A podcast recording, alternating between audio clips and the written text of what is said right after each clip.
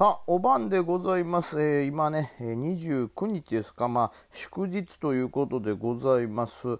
えー、まあ、あのー、ね、この時間になってしまいました。ちょっとお昼はね、あの、引っ越しのいろいろ準備とかね、いろいろしておりました。まあ、なんですかね、なんか、昨日のね、夜間僕、ちょっとだけ怖いからショート入れて寝たんですよ。で、ただそのショートがいわゆる先物、あの、ハイパー、先物みたいなやつなんで、言ったら持ち越しができないやつなんですよ。その代わりこう、言ったら掛け金少なくレバレッジかけれるみたいなやつなんで、だからこう、引け前に売れてて、まあそれでし、ちょっとプラスやったんですけど、で、なんかそれから見たらこう、ガッと値段が上がってるんで、まあこれは持ち越さなくてよかったなというのを一つと、意外に日経が底堅いですね。まあドル円がガツンと上がってるのもあるんですけど、うーんまあとりあえず僕は良かったですねこれは。でもまあとりあえずね普通に持ち越してる方もこれは良かったんかなとは思いますけどすごい上がってるよねこれ。何なんやろ。なんかあったんかな。ちょっとちょっと人のツイートとか見てね。やっぱツイートって大事ですよね。その何でしたっけ？あのはいはいあのテスタさんとかもね、なんか自分のトレードルームをなんかバーッとこういろいろ出してましたけども、なんか番組で、ツイッターも監視してるということで、やっぱツイッターは早いということなんで、やっぱ大事ですよね、ツイッターっていうのはね。だからそれ改めて思いましたけども、すごいね、なんかなんやろ、ドル円が上がってるのは、えー、何の理由か今ね、ツイッターで見てますからね。はいはいはい。なるほど。なるほどね。よくわからんね。よくわからんということが分かりました。まずはフォモクがあっ、、えー、一旦下げたもののその後バイデン大統領の演説で、えー、また上げたというか円安に傾いたということなんですね、まあ、まあ、よくわからんやっぱこの辺はちょっと私は勉強不足なので分かんないですけど、まあ、とりあえずその辺が上がってるということは、えー、ちょっとありがたい動きですね。でまあその他で言うとこれねなんか大きなニュース出たんかと言われるとそんなには出てないんかな今見た感じでは。まあ1個ちょっと頭の中でバッと浮かんでるのがまあ1つあれですよね。あの野球賭博？賭博って言ったらあかんのか。賭博って言ったらあかんな。まあ野球をちょっとかけるようにするとか、あとはそのサッカーとかもね、公営ギャンブルにしようみたいななんか話がちょっと出てて、で、それですでに、えー、例えば、えー、あれは競輪かな？競輪の公営ギャンブルの、えー、いわゆるなんか、えー、サイトとかをやってる、うちのね、相方2人とかもね、なんか、そういうの番組出させてもらってましたけど、その mixi がそれを携わって、 TIPSTAR ってやつかな？とかでやってるということで、まあ、もしかしたら野球とかサッカーもそんな流れ来るんじゃないのということで、えちょっと見られたと。なんかそれであとはサイバーエージェントもそれでちょっと物色された上に、サイバーエージェントはうまこの売り上げがとんでもなさすぎて、すごい、えー、ていうんですか、あのー、営業利益がボンと吹っ飛んだ発表して、それでまた上がってますけど、なのでまあ、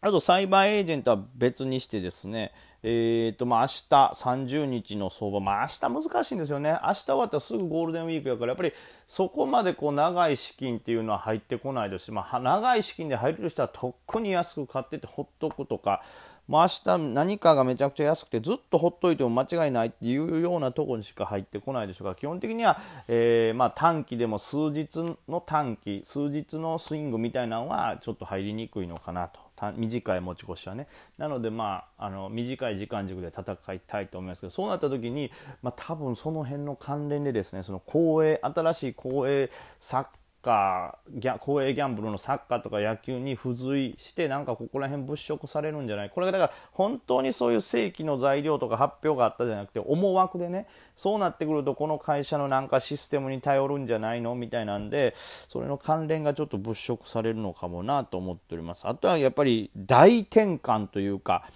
大きな切り返しを見せたブロードマインドとかもねちょっと気になっております、まあ、また夜までにねなんか新しい何かが出れば、え、その辺はチェックしたいなと思っております。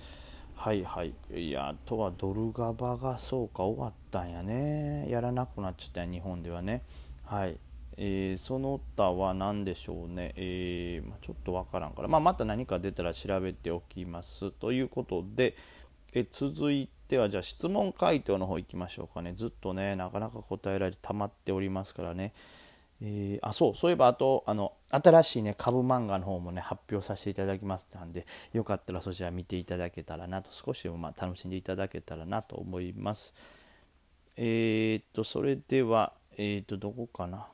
ここあ、まあ、このあロットの話をしましたね。え、っと、大コアの話ね、ありがとうございます。町井浜さんか。はい、ありがとうございます。また配信見ていただけたらと思います。あ、これかな。昨日は北進入れず悔しいさんということで、これはまあだからこれ多分質問いただいたんはいつやろえー、っと、北進に入らずに悔しいと2日3日前になるのかな？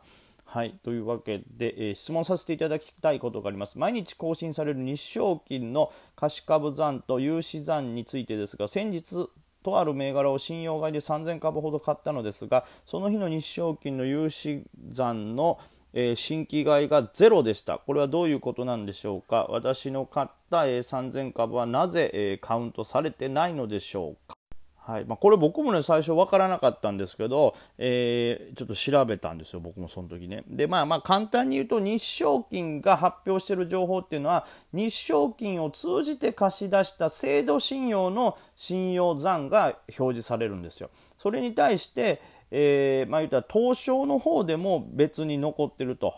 だから日証金の情報はね、毎日更新されるんで、それをまあ、例えばこの前の北進にしても、すごい貸借倍率やっていうのを見た時っていうのは、日証金の情報から見てるんですけど、日証金というのは、えー、日証金を通じて貸し出された制度信用の信用残、信用枠しか、えー、出ないんですよね。で、その他に、東証には東証で制度信用と、えー、それプラス一般信用枠っていうのもありますからそれの一般信用枠で、えー、貸し出されたもの。そして各証券会社が、えー、自分たちでこう割り振って貸し出した残。でその他には例えば大株主が貸し株とかをしてっていう信用とかもあるんでまあ極端に言ったら一番正しい情報は東証から発表される信用残っていうのが一番大きいんですよ。大きく、大きいというか一番正しいと。全てを含んだ、えー、信用の残が残ると。まあ、制度信用、一般信用、証券会社からの信用、そして大株主などを含めて、全ての、えー、なんていうんですかね、信用残っていうのが発表されるのが東証なんですけども、東証は、まあ、1週間に1回しか発表されないということなんですよね。でそれに対して日証金は、え毎日毎日こう発表するけどもただ日証金の発表する信用残というのは日証金が当社だけの信用残ということなんですよね。なので、えー、まあ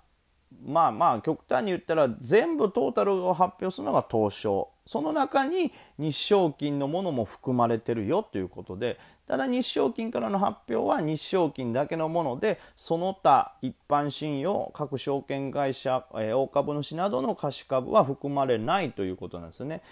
だから、えー、例えばですけどえー、まあうんとですね。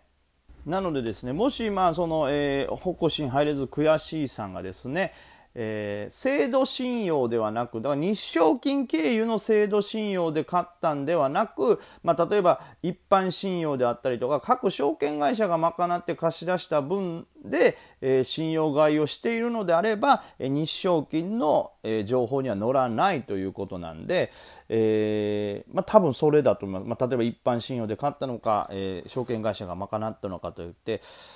それによっては、えーと、日照金の発表にはそれがカウントされないということだと思います。まあ、もちろんなんか不具合とかエラーの可能性もあるんでね、100%ではないですけど、基本的にはそういうことかなと思われます。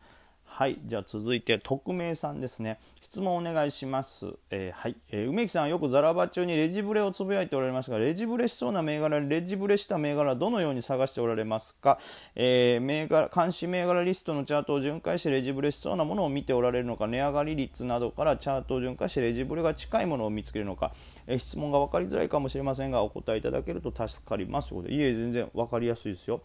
質問は。めちゃくちゃシンプル、本当ね。えー、どうでしょうね、まあ、どうでしょうというか、まあ、基本的にはもう僕は監視してる銘柄の中でレジブレしたものしかま気づいてないですから、はいあのー、基本的には監視してるすでに監視リストに入れてる銘柄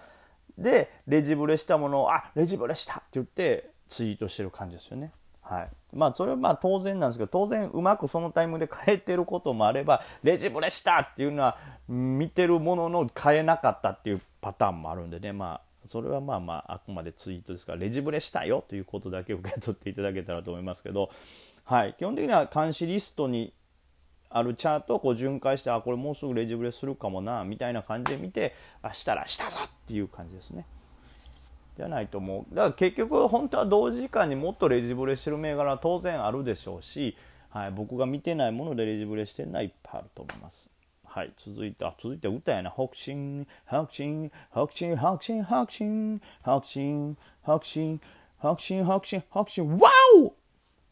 またチャンスを待ちましょう。4倍狙いやったのにと来てますね。あれは本当にね、あの、引け後のラジオでも言いましたけど、なんであれ前日に寄せたんやろな。あんな回数量で翌日ギャップアップすんのやったら、ね、あん時寄らせんかった今頃逆皮膚ウハウハやった上に、しかも、なんて言うんですか？ねなんか情報修正も出てたからバチクソ儲かってたのにな。多分5600万抜けてたんちゃう。もう納得いかへん。まあこれも株でしょうけど。あれはだから多分ね買い方というよりも空売り税それこそあそこに載ってないけど売れる期間とかがねなんか売ってんのかな。もう分からへんね。あれは。まあでもしょうがないよ。った以上は。ということでございます。はい、えー、ちょっとねお時間が残り少ないので、えー、ここで一旦、えー、質問締め切りということで締め切りというか、はい、答えるのはちょっとまた次回ということになりますね。結構まだ溜まってるんで、はい、なんとか時間を見つけて、はい、お伝えしたいと思います。ありがとうございます。